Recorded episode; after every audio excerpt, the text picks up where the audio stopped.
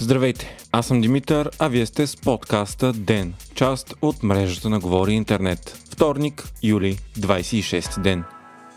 Газовата война между Русия и Европа се задълбочава. Президентът на Украина Володимир Зеленски призова ЕСА да отговори на Москва и да засили санкциите. Това стана след като днес Газпром обяви, че ще съкрати дневните доставки на газ по Северен поток 1 към Германия на 20% от капацитета на тръбопровода. Газпром се оправда с технически условия на другата турбина на газопровода. Така от 27 юли по Северен поток 1 ще минават едва 33 милиона кубични метра дневно. Наполовина на и без това силно значително намаленото количество, което тече в момента. Газпром поднови миналата седмица доставките след 10-дневна профилактика, но пусна около 40% от капацитета на тръбата. Германският енергиен регулатор заяви, че няма реална техническа причина за намалянето на гъста. Според правителството в Берлин, това е политическо решение и изнудване, както и наказание за строгите санкции на ЕСА. Германия остава силно зависима от руския газ, тъй като економиката използва огромни количества за производство. Русия пък има дял 40% от доставките на газ в Европейския съюз, количество, което не може да бъде заменено лесно от други доставчици.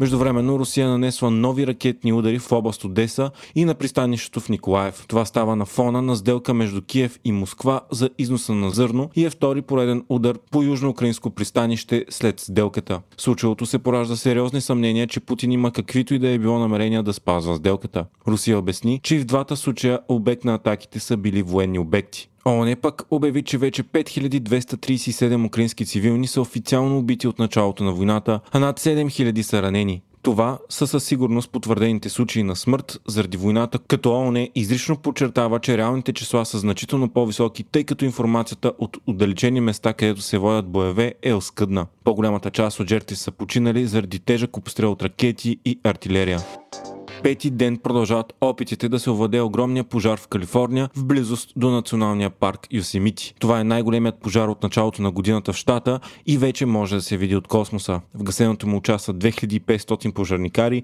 и много доброволци. Владяването му е силно затруднено заради стръмния терен, рекордните горещини и ниската влажност. Вие слушахте подкаста Ден, част от мрежата на Говори Интернет. Подкаста подготвих аз, Димитър Панайотов, а аудиомонтажът направи Антон Велев.